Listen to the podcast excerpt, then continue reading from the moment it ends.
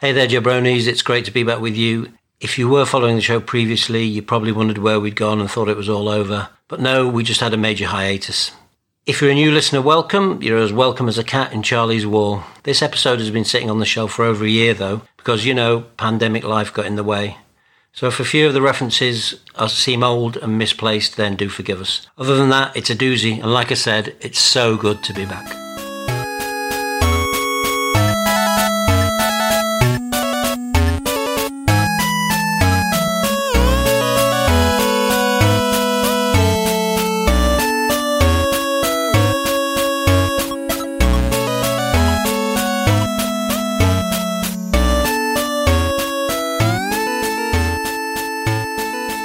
Welcome to another Jabronis Only. We are the It's Always Sunny in Philadelphia random episode podcast. Got some special guests uh, for you tonight. In Sussex is Rob Gordon, film buff, games buff, and just buff.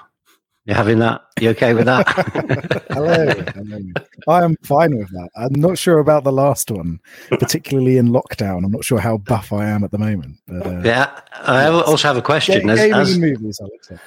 Has Buff been overtaken by Hench? Yep. Oh, yeah, hench and swole. I think. What swole? I don't. Swole. It sounds like a village in Norfolk. You've never heard of swole? No, just a a village full of hench people. yeah, yeah, yeah. yeah swole, on definitely the, the newest word. Swole on the ooze. The other voice you can hear in Surrey is uh, Paddy Johnston. Fruit of my loins, fruit of the loom T-shirt wearer, and fruit of my womb, Jesus. That's the prayer we all had to learn in Catholic school. Did you? You didn't go to Catholic school, did you, Rob? I did not. No. So, "Fruit of my womb, Jesus" is a line from Hail Mary. We've seen a lot of films with popes in them. Ah, right. Okay. So yes, it's fine. Yeah. And these um these two fine gentlemen who've joined me on Jabronis Only tonight uh, have their own podcast called Big Boys Don't Cry. It's an excellent film podcast which has about a million episodes.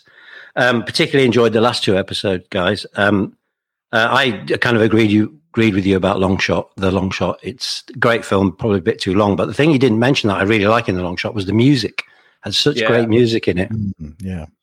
Yeah, I can't really remember who was on the soundtrack now, but it was surprisingly good. Where with those kind of films, they do just pop in whatever generic pop hits of the day are there, or sort of like stock versions of those that they can get. But there was actually some good stuff on it, wasn't there? Yeah, there was some hip hop in there. I feel the hand of um, of what's his name my 58 year old brain has forgotten the name of uh, the main the main actor. Seth Rogen. Seth Rogen, yeah. I suspect Who the hand of in Rogen. The film as Seth Rogen. So, um, firstly, I just wanted to ask you both, as Sunny fans, who's your favourite character? Rob, you go first. Oh, Frank. It's got to be Frank. Good choice.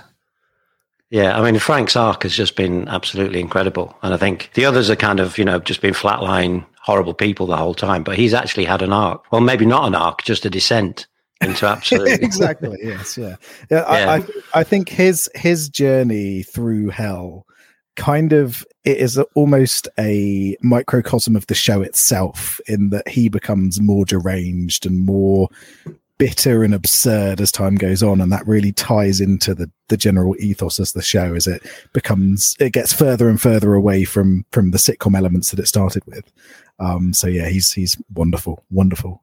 Great choice. Country mac aka paddy? Um, i i have to go for charlie. It, it is a tough choice between him and mac actually because mac's kind of willingness to to make a fool of himself, but also his kind of complete hubris all of the time is amazing. Like in the episode of the ice skating where he dreams and then he falls over, like that is that is kind of peak Mac, and I love all that about him so much. But Charlie never fails to make me laugh out loud with just his his complete stupidity and like the way he's written. I don't know how they do it to just keep coming up with things that make him just so hilarious at every single turn. You know, every time Charlie's doing something, it's gonna be funny um, in a kind of a way that's often vulgar, in a way that's often just very silly, but he just cracks me up every time. And in this episode in particular that we're going to talk about today, there's some very, very good Charlie moments. Oh, this is this is Charlie's episode without a doubt. Um, yeah. I, I, yeah, I agree with you. I think I'd probably go for Charlie's the glue, isn't he? You know, it's it's so obvious, yeah, such a cliche. And but D is probably whatever the opposite of glue is. she is because she's the one that because they always pick on her. She falls apart, and the whole thing falls apart, and it's part of the theme of the show. So, this episode, show 10 of Jabronis Only. This is uh, series 5, episode 5. It's the waitresses getting married. And as soon as you hear those words, you just see Charlie's face, don't you? Definitely. you see it and you feel so sorry for him. And you see that meme, that kind of like puzzled look meme um, and I don't know if it's actually from this show, but that's the kind of face that you see. And because of that, I've actually added another thing to the running order, and it's the faces in the show that people pull. Uh-huh. That I'm going to have as a regular feature. New regular feature. Yeah, it's twelve thirty on a Saturday, and it was filmed this on the fifteenth of October in two. Oh, sorry, released on the fifteenth of October two thousand and nine. Uh, interestingly, written by Charlie Day and Glenn Howerton. So back in the days when they were when they they wrote stuff, and I think it this episode is really kind of tight in a good way and in a bad way. I think in that there's not that much to it. So I, I think you know what I'm trying to say is you can you can feel their writing in it and the fact that they're they're more actors than writers. Anything to say on that, Rob? Yeah, I, would agree with you on that. I think it's a very it's a very character driven episode, much more so than a lot of the other ones where there there's some kind of situational element that they have to focus on. Whereas here it's very much driven by their direct emotions and their motivations in a way that you don't always see in the show. And that that brings with it some real positive moments. This episode adds a lot to the lore, particularly the lore around Charlie's life. But at the same time, it maybe doesn't allow everyone to be as free as you sometimes see in a way. So yeah, so it, has got some real positives to it, and I think the show is much better off for this episode existing but is it necessarily as a whole one of the greatest ones? That's that's a little debate to be had. Yeah. What do you reckon, buddy? I'd say it's one of my faves, but as I'm I'm less of an Uber fan perhaps than both of you, I think I'm due like kind of maybe a re- rewatch of the whole thing before I can decide on my faves. But I know that there are others like jokes on D and the Nightman cometh and the one the other one with the songs and the one where Charlie does the song about the spider. Those are all definitely would be in my top five. But this one I think is definitely be up there, certainly. And I think the point about tight writing is is really, really applicable to this this episode. And I think it's applicable to every episode of this show because they're only like 20 minutes each. And I think it's amazing how much they managed to pack in but then when you think about each episode it's almost as if like actually not that much happened in terms of action or in terms of scenes. Loads managed to happen in quite a minimalist way which is just fantastic. Like in this one with charlie he goes on they set up his dating profile he goes on the date it goes wrong he finds out the waitress is getting married and that, that's kind of it for charlie really. Oh and then there's, there's the thing at the end. We'll, we'll get to talking about the episode. There's really only kind of three or four scenes that link it all together and they're not that long but the tightness of it just is so apparent in this episode in the best possible way yeah the second half is basically two two situations uh, intercut a couple of times so you've got the bachelorette party and you've got charlie's date in Guigino's, of course. And I, I, have a theory: nothing ever good ever happens to the gang in Guigino's ever. No, no, no way. it's just not allowed and directed by Fred Savage, so an absolute master of the craft. Directed so many different things uh, and directed so many episodes of Sunny. So, and I think as a writer as well.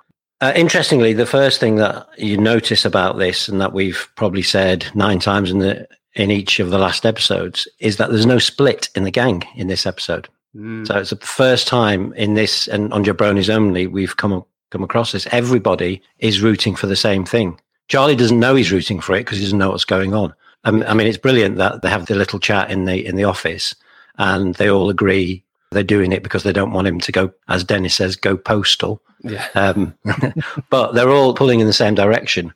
Whereas Frank, interestingly, Frank is just a sideshow in this. You know, I almost feel sorry for him, and I think I made a note that Danny DeVito is almost nearly dialing it in. He's just like this is an easy day at work for him because all he has to do is sit with Artemis and eat cabbage off each other's cheeks. so I, I found that quite interesting that there's no split. Not necessarily disappointing, but it's always good to kind of see the split. So I don't know if you noticed that as well. Yeah, yeah the, the tension coming from somewhere outside the gang, isn't it, rather than from within. But but I love how they implemented that none of them want to help Charlie for the reason that they want to make him happy.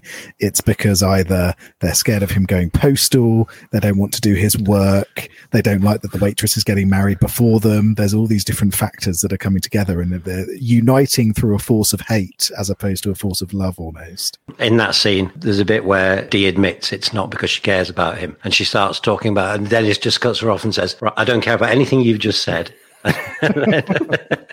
which is like peak reaction to D. That's so great. So, in terms of the characters, obviously, outside of the main characters, we have know, number one, top of the tree, is the waitress. Another fantastic performance from uh, Mary Ellis, from Charlie Day's wife. Uh, she's just great in this. She um, she doesn't really have to do much, but what she does is pure waitress.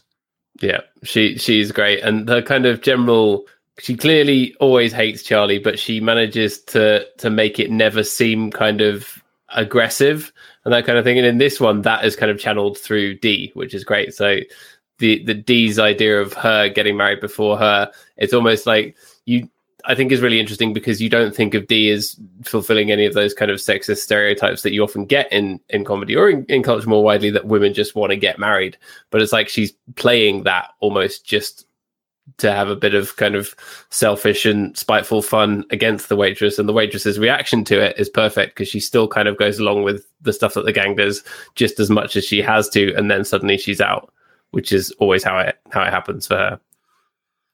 Yeah you, the, the the sort of side characters that often get get pulled into these situations. They can never really escape and they can never sort of forge their own path through the situation. There's, there's this magnetic pull of whatever chaos they're creating. And yeah, you see it all the time with cricket's gradual transformation and um, particularly with the waitress as her life deteriorates.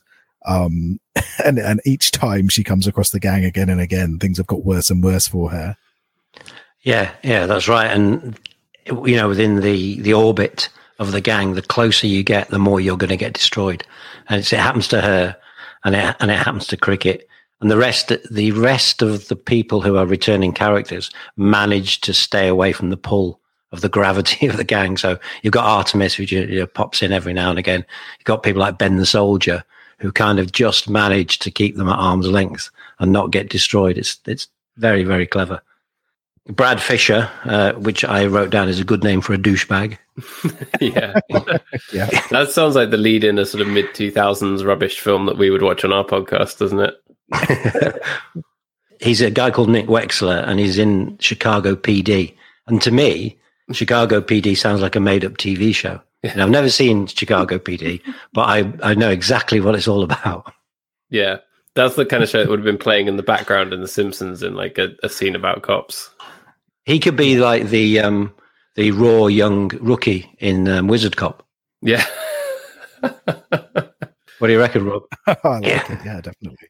Yeah, he's a young up and comer. He's green, but he's he's gonna he's gonna be the head of the force someday. But I think in maybe Wizard Cop or maybe Wizard Cop Two, the Necromancer strikes back. Um, he gets he gets killed and it's a very sad, traumatic moment. And then the wizard cop's like, "I must avenge my young friend. He had so much to live for." Like an, an inverse of the guy two days from retirement. This time, it's the young cop. Yeah, we're, definitely. We're mixing it up a bit with our wizard wizard police movie. Yeah, and there's a scene where um, where wizard cop himself has to go to his fiance, and he gives her the gun and the badge, and she and the she wand. like and the wand. Yeah, by which we mean magician's wand, not anything else. Just, just, for, just for clarity. yeah, this isn't an episode of Sunny. It's Wizard. Very serious. Yeah. Yes, exactly. And obviously, superb. Always good to see them. Are the, are the mothers, the moms? They're just fantastic. Got Sandy Martin, who was uh, who's Mrs. Mack, and they always call her Mrs. Mack. They always call her Mrs. Mack, not Mrs. McDonald. But Sandy Martin, of course, who was um, in four billboards outside Ebbing, Missouri. Did you guys like that film? Haven't seen it? No. No, I, have seen that it's come to either Netflix or Amazon, so it's on our to watch list. Um, but uh, yeah, have not seen it yet. One of your main guys is so great, and it's Sam Rockwell. He is. It's worth watching. Um, Frances McDormand got all the, the plaudits, but Rockwell in that is just incredible. I mean, I, I think in Jojo, he should have got a, an Oscar for what he did in Jojo Rabbit. I think he's so good, yeah. that guy. I love that um, film, which we talked but, about on our show around this time last year. I think it was the uh, second to last film that I saw in the cinema before we locked down and cinemas ended. But she plays his uh, Sam Rockwell's mother in that, interestingly. And then you've got uh, Lynne Marie Stewart, who's done loads of great things, but probably best known in Hollywood for, for being the mum in Bridesmaids.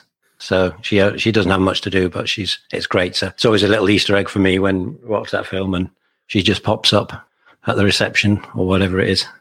Bridesmaids um, was about the third or fourth ever episode of our show as well. Was it? Yeah, very, very early one for us. Yeah, great choice. Definitely a rewatchable Bridesmaids. It's one of those. Oh look, Bridesmaids is on. You know what you're going to get, and you you know you'll have a bit of fun with that, despite the vulgarity. You know you're going to see a woman pooping in the street. So. yeah, also, and Mrs. Kelly.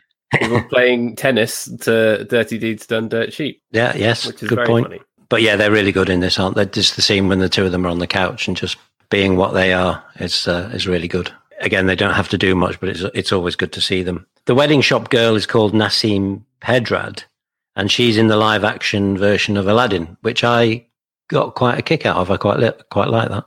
Yeah, I, I really liked it. You were a bit less keen, but um, I think we had a I had a nostalgic thing with it. We we did an episode on on it, didn't we? Because we took my son Eric to baby cinema to see it when he was very tiny. When you take babies to the baby cinema, so yeah, that was good. Uh, and I but I also didn't want to admit that Guy Ritchie had done something that I liked. But yeah, me too. and she's also the lead in a film called Desperados, which we watched um, on our show for our show as well uh, a couple of months ago, which was not that great, but not a bad concept and some fun in it.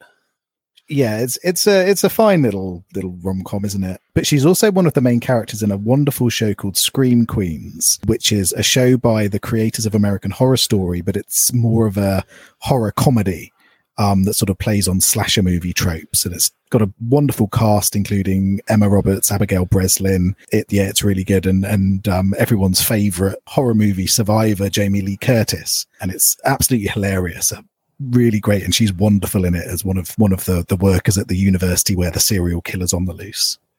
I think I, I knew that because I've written down here Scream Queens Rob question mark and I think I, I think I remember that from a show, and I think I think I remember when you said it. Probably it was when it was in Desperados in your Desperados show. That's why you're on, Rob, for that that kind of just, just for that. yeah, for that lovely moustache and this kind of insight.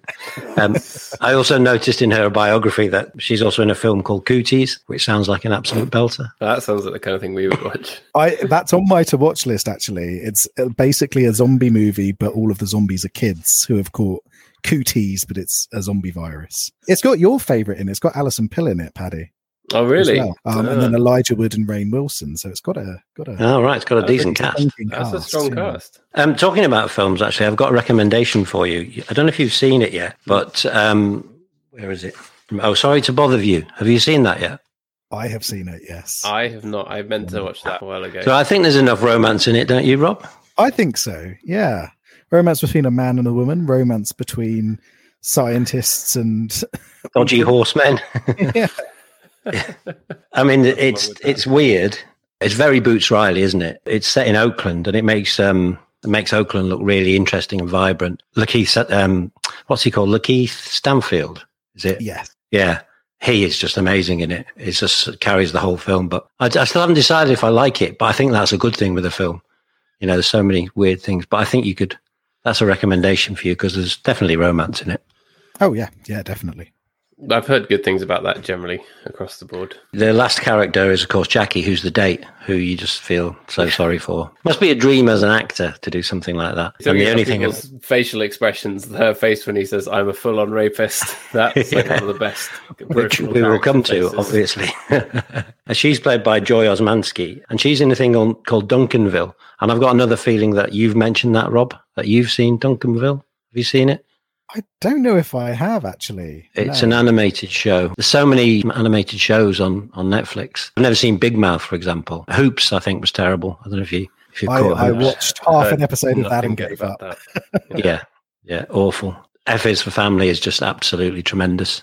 And Disenchanted, you know, is great, but there's just so many so many things to get through. So I think Duncanville is probably worth a try. So after the characters, we normally start talking about the scenes and talk about our favourite scenes. Obviously, the first scene is is really important, obviously, not because it sets everything up, but because it is peak D. She's rude to, to the girl in the shop. She's living in this fantasy world where she's trying on bridesmaids' dresses all the time for no reason, just for her, her own vanity. I think just because of the title of the show, when he says, Oh, my girlfriend, and the, the waitress walks out, you just know that it was going to be the waitress. It's quite functional, but I think Kaitlin Olson's just brilliant in that scene. Yeah, it's a good setup, but then it kind of you get the next bit of setup, which is Charlie with the box of hornets. So you need something to kind of set you up for that, don't you? yeah, yeah, definitely. Yeah, the Chekhov's gun that is the box of hornets. yeah, the box with H on it. I, I never worked out why he writes H on it. It's just funny the way he actually does it. yeah, in case there's another buzzing box that he might open to see what's inside. Which, you know, in his apartment is entirely possible. The wasps make honey. The bachelorette party is quite amazing. You've got the two moms, you've got the way Dee's trying to set it up and trying to have a go at the waitress all the time. And you've got Frank and Artemis just doing their little sideshow. That's quite good, but it doesn't make the top three. I don't know if you've got anything to say about that scene. That was my icky moment of Frank and Artemis eating things off each other. yeah, yeah. I, have got just Frank and Artemis a vial down as my icky stuff moment. Um, Want to go get sweaty in a Wendy's bathroom? I should ever say. Yeah, what did they do uh, with the onions? What did they do with the burgers? Yeah. yes. What did they do with the um, the little sachets of barbecue sauce? so I've narrowed it down to my, the three I've chosen are um, I've chosen in third place uh, getting Charlie on Match.com, which is peak Charlie. Such a great scene. I have this thing that great comedy always has exasperation in it. You look at Fawlty Towers, their exasperation with him and his game that it's not even a game to him. He's just telling them his honest answers. It's just a, a great scene. Probably That's my the, favorite scene in this episode by far. That's my number one scene and like one of my favorite Charlie scenes ever, probably. And the reason is because of his absolute conviction in the like instant answers that he gives. As soon as they ask him anything, what are your interests? Ghouls. Little green ghouls, buddy. and, and, is this the first mention of ghouls? Because it becomes a recurring thing for him. This is the first time that we've we've discovered Charlie's love of ghouls in the show. I've got a feeling it is, uh, especially as the, the way they react to it. But then they don't listen to anything he says. So he might have said ghouls before, but then they don't listen to anything any of each of the other says. So milk steak as well. Yeah, one of those things where you think that oh that might be a Philly thing, and then as soon as like they look at each other, you realise no, it's cheesesteak. Milk steak isn't a thing. what are your what are your dislikes? People's knees. it's the way he says it more than anything else, but just, that just absolute one hundred percent conviction, where it's like Charlie always surprises you, but it's still always Charlie, and it's like that just comes out of nowhere. But you know that that's the most Charlie thing that anyone could say, and that he totally believes it, and everything that Charlie does, he totally believes in. Like he believes he's going to get honey from those hornets.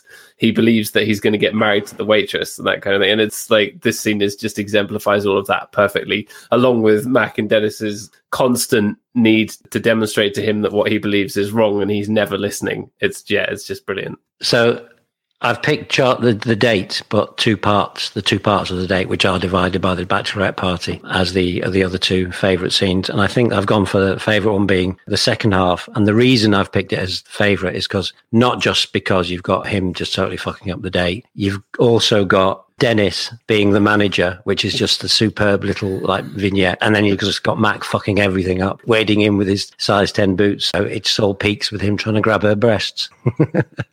I've picked that as my favourite scene. What do you reckon, Rob? Yeah, so I'm, I'm going to go different. So we've got one answer each. It's very tough between the three for me, but my favorite scene is the bachelorette party. You just see the pure vindictive nature of Dee in full force, and also how bad she is at being vindictive at the same time, how everything fails at every point. It's also got the most comprehensive screen time for Artemis in the episode, which is always, always a bonus. Yeah, she's superb, Artemis. Uh, Artemis in real life as well, obviously. Artemis Pebdani. I think she's great, and I would love to see her in more things. I think she does a lot of stage stuff, doesn't she? She does a lot of uh, like those comedy workshops. She leads a lot of that kind of stuff. She teaches a lot of comedy, but she's so good. She could carry her own show. She kind of radiates this confidence through the screen. You believe that she is that dreadful person who's willing to put things up Frank's bum at regular intervals. good choices, good choices all round. So, where do we start with the best favourite lines? Obviously, Charlie's ghouls and little green ghouls, buddy. One that really made me laugh out loud, and I don't know if she said it wrong and they kept it in because it was so good. Mrs. Kelly, when um, when she gets really riled up, she says, "Everybody's trying to steal my Charlie girl," and she says, "She says girl," but it just makes it even funnier. That's a, like a, a T spit lol for me. That I really really loved that. What else have we got? As uh, Rob mentioned, We'll get sweaty in a Wendy's bathroom. That's a killer. Do you remember Wendy's? Are you guys old enough to remember when there was a Wendy's in London? Yeah, yeah. It was on Shaftesbury, Burn Avenue. We went there a couple of times, as I recall. You yeah. Did you ever go, Rob? So I've been to a Wendy's in America. I don't think I ever went to one in the UK. It wasn't the concept you build your own burger, like a Subway kind of thing. I think that's what made it different. I think that was how they exported it to the UK market. But if you go to a Wendy's now, or at least the last time we were in the US, it was just like any standard burger restaurant. They yeah. do burgers with lots of meat in and also little pots of chili, is what I remember about Wendy's when I went there. Um, yeah. Which is always good. You can never have too much chili. Um, yeah. Apparently, though, they are going to reintroduce Wendy's into the UK. Ah. The way you said that made it sound like it was a species of wolf. Wendy's wolf. Yeah. yeah. Going to be reintroduced into the UK. It's just so, one wolf owned by a woman called Wendy. Apparently, Wendy's wolf is going to first be introduced into Reading. So watch out if you live in Reading. There is going to be a burger wolf running around. Oh. Good Wendy's knowledge, Rob. Do they sell in Wendy's a Cobb salad? Because I need to know what a Cobb salad is. Isn't that a YouTuber? I am Cobb Salad. Co- yeah, Cobb Salad, famous ASMR YouTuber. Yeah. Um, I think I think is it just a salad, normal salad with bacon bits? So I think it's it's one of those salads which actually doesn't have a lot of salad in it, where I think they they throw bacon bits and chicken and avocado and egg in it. So it's just everything hearty together in one thing, as opposed to it being something a bit lighter like a Caesar salad or something like that. Ah, right. Yeah, I love that line because it's just, uh, again, her delivery. I feel like a Cobb salad. It's amazing. so I, wrote, I wrote that, that line down. How much cheese is too much cheese? Is a great line. Uh, Dee's great when they first come to the bachelorette party when um, when the waitress and Brad Fisher she says, "You big old fat stick in the mud, come on in, guys."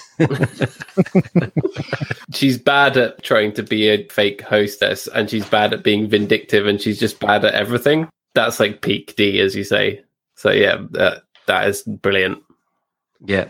My third favorite line was when Dee gets caught out in the wedding boutique right at the start and she's like riffing and she says, He's a salt seaman, dives into the ocean for the salt, and he brings it right up and we eat it.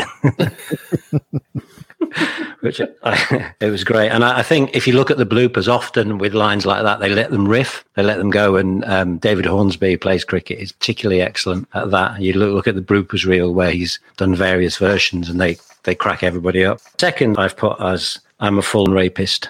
Yeah. I'm a full on rapist. Africans, dyslexics, children, that sort of thing, which obviously is. Now, is interesting because if you, because you're both fans of Arrested Development as well, yeah. yeah, that did remind me of that. Yeah, um, an alrapist. Tobias Funke's business card. yeah, I, am an alrapist. Yes, yeah. combined analysis and therapist. Um, so I had to check first to see who uh, was possibly doing the steal. And Arrested Development, that episode was in 2006. This is 2009. So right. if anybody was doing the stealing, it was Glenn Howerton and Charlie Kelly. Uh, would you rather be a full-on rapist or an alrapist? oh, I don't know. It sounds like the full-on rapist gets around a bit more. it's, it's, more more inclusive, isn't it? yeah, yeah, it's yeah. true. Yeah, Africans, dyslexics, children, that sort of thing. but the line I picked that I like the most, just because, again, I'm I'm sure it was just a riff, and it's right at the end, so it's almost like one of those throwaway lines that often make you laugh and like particularly nail down characters. After he's um, he said he doesn't like people's knees, Charlie said, and it just made me howl. Charlie says, "Cover your knees up if you're going to be walking around there out there." and again, that's the, uh, another example of them just furthering Charlie's conviction about everything that he says. It's like he's gonna, he's gonna follow it up. It's real. Everything that he says is real to Charlie, and I just love that. Yeah. Do you want to pick one of those three as your favorite nominate, or anything else that you noticed that you liked? So, so for me, the ones that I wrote down are the same. So he's a salt seaman. I feel like a Cobb salad. Um, I think Dee has a trilogy of wonderful lines at the bachelorette party. So she's got the you big old fat stick in the mud. Then you're absolutely right. I'm confusing you with another embarrassing drink that I know. yeah, I wrote that down. and then ending ending out the three is wow, you are very forgettable, which is just just brilliant. But for me, the best line in it is when when when when Dennis and Mac have come out to be the the owners of the of, of the restaurant, and Charlie suddenly gets this fake confidence and asks uh, for his order and says, "I'm going to want the milk steak boiled over hard and a side of your finest jelly beans raw." it's just it makes me makes me crack up every single time I watch this episode. It's great, and that's that kind of proof of what Paddy was saying because that's a touchstone for him. Suddenly, he's found a place where he can be comfortable because it's something he's created, and that makes the, as you said, the only confident moment in the whole date. And it's because it comes from that something where he's totally convicted. And he feels like he can use that as an opportunity to demonstrate to them that milk steak is a thing because Mac has to go along with it. And he's like, "Yeah, we, will bring your milk steak right out, sir. It's boiling right now." Paddy, did you have any anything to add, or do you want to pick? I don't think I had anything in addition to that, other than just that when they're talking about Charlie's profile, he says, "I am who I am," and that I don't know that made me laugh because of the way he said it in a sort of um, Popeye the Sailor Man kind of way. But that was the only one I had in addition to all the ones already mentioned. So yeah, my new category of faces. There are some brilliant faces. I mean, every face Charlie pulls on the date. when she's pointing out his injuries, when they ask him to look confident and relaxed. Obviously, his pose for Match.com is, yeah. and uh, there's a great one. The the one that I picked as my favorite face is Charlie's. We'll come back to that, but Wendy says, "I'll I'll distract the waitress by trying to lure Brad away." Um, Dennis makes this face and he makes a noise he goes, Gah. and if you ever see the episode again, it's worth pausing on Dennis's face on that because he has this kind of face where, he, like, when he's backing away from things and he pulls that. But um, my favorite face was uh, when Charlie says ghouls because yeah. he's just so delighted with himself. I don't think you'd argue with that, would you? no, definitely. And doesn't he do something with his hand as well? He's like little green ghouls, buddy. yeah, I think he does. So, any nits to pick with this episode? Was there anything that didn't work for you that you didn't like? I think Rob, you might, have said something before. Or... No, so so nothing major. I think it's more the sort of it's quite a meandering episode in a way. So although it's very tightly packed, often there's an end game of manipulation and and comeuppance in, in a way, and that never really happens here. And I suppose it's because it's one of those rare moments where you kind of have a happy ending for the gang, which is obviously yep. a terrible ending for other people and society at large. Um, but it feels very odd when that happens in in an Always Sunny episode. Yeah, no, it's absolutely true. As you said, as you said at the start, Rob, this episode is there to nail in uh, Charlie's law and his relationship with the waitress. It's a key part of that journey, and that's why we have this episode. But it does feel very strange that the last scene is Charlie walking away smiling. Did you have any nits, Paddy? No, no hornets to pick here. The one I had, I, I mentioned, is that Frank really is a bit part player. He's literally a court jester on the sidelines with Artemis, and and really Artemis doesn't need to be in it either. But you know that's that's being very harsh, as as we've said. It's it's great to see her because she's such a great actress and such a funny character. So so it's a bit bit of a harsh knit, but that was all I had down. Ickiness. Yeah, Paddy, you mentioned something. Eating stuff off each other, and also Charlie when he's like bleeding and sweating during the date is a bit icky as well. yeah, uh, one one thing that you never get. I'd love there to be a smell-o-vision episode of Always Sunny, uh, where this sweaty, cheesy, bleeding Charlie. Often you can't really convey smell through television very well, but this episode really gets it. In the same way as there, there's another episode at the restaurant where Mac is wearing two colognes, and that, that immediately is very evocative. And this episode is very evocative in the same way quite often you get characters telling the other character to stand away from them because their breath stinks. That's uh, quite a, a, common trope in the show. Yeah. Yes, yeah, yeah. So yeah, I didn't have any ickiness. As I said, I think with um, with Frank and Artemis, they especially um, especially Danny DeVito dialing it in a bit, so they compared to what they could could be doing in the later episode with the uh, with the burlesque when they go in the office and she literally is putting a bottle a bottle up him. You know, that's that's where they could have gone. So maybe they looked at this episode and thought we just didn't go far enough. And as I've said, the, the things that Danny DeVito, who's one of our greatest acting treasures, directing treasures, you know, Hollywood royalty, the things that he commits to doing in this show. Oh yeah, you know, not many people would be willing to claw their way out of a sofa um, in the name of television. But he, he really nails it, doesn't he? Naked. But I don't think Paddy's seen that episode yet, have you? I don't think so. No, I've seen the one. Well, when we talked about the quarantine episode where he covers himself in hand sanitizer and is writhing around in his pants. So I guess that's a good precursor. yeah, yeah. That that's obviously how we got in the couch by looking like that. Um, I like to call out if there's any interesting t-shirts. Mac wears a superb t-shirt. He wears some rubbish ones. We don't get any Charlie t-shirts in this. It's just his hoodie. He's got um, Superior North uh, Canoe Outfitters, who's some company that are based in, in Grand Rapids, Minnesota. That's a that's a great t-shirt. Starting to keep a spreadsheet of all the t-shirts that I like. I might do a Teemill and replicate them. Good spot. Oh, Business ideas. So just before we decide who won this episode, I don't think there's much debate, but um, anything else to say? Was there anything else you wanted to say about this episode or any yeah. other notes? Charlie also mentions the Sherlock Holmes look, which is a very important look. So. Yeah. Yeah, he thinks that makes him look intelligent. But it's true, it would make you look intelligent. yeah, Mac and Dennis just like, why would you want to look like Sherlock Holmes? yeah, good spot. Yeah, I could just watch that scene on a loop all day. Uh, ghouls, little green ghouls, yeah. buddy. So, who won the episode? Rob. Uh, Charlie. Charlie. Yeah, he he wins it because he's because it looks like he's going to lose it. Uh, because he thinks he's ruined the date, and then he goes to see that fella, and he wins even more because he finds out that he's a douchebag. He was going to give him the Hornets anyway, I think, but that, the, the fact that the Hornets are delivered so pleasingly, I think uh, he wins it. It's obvious, isn't it, Betty? Yeah, I 100% agree. And you don't even need to see him opening the box to know that that's a big win for Charlie. But yeah, it's a and the waitress on behalf of everybody. Yeah, and the waitress doesn't get married either. No. So yeah, it's it's mega win for Charlie. Are there any losers? Do you think? I think there's one.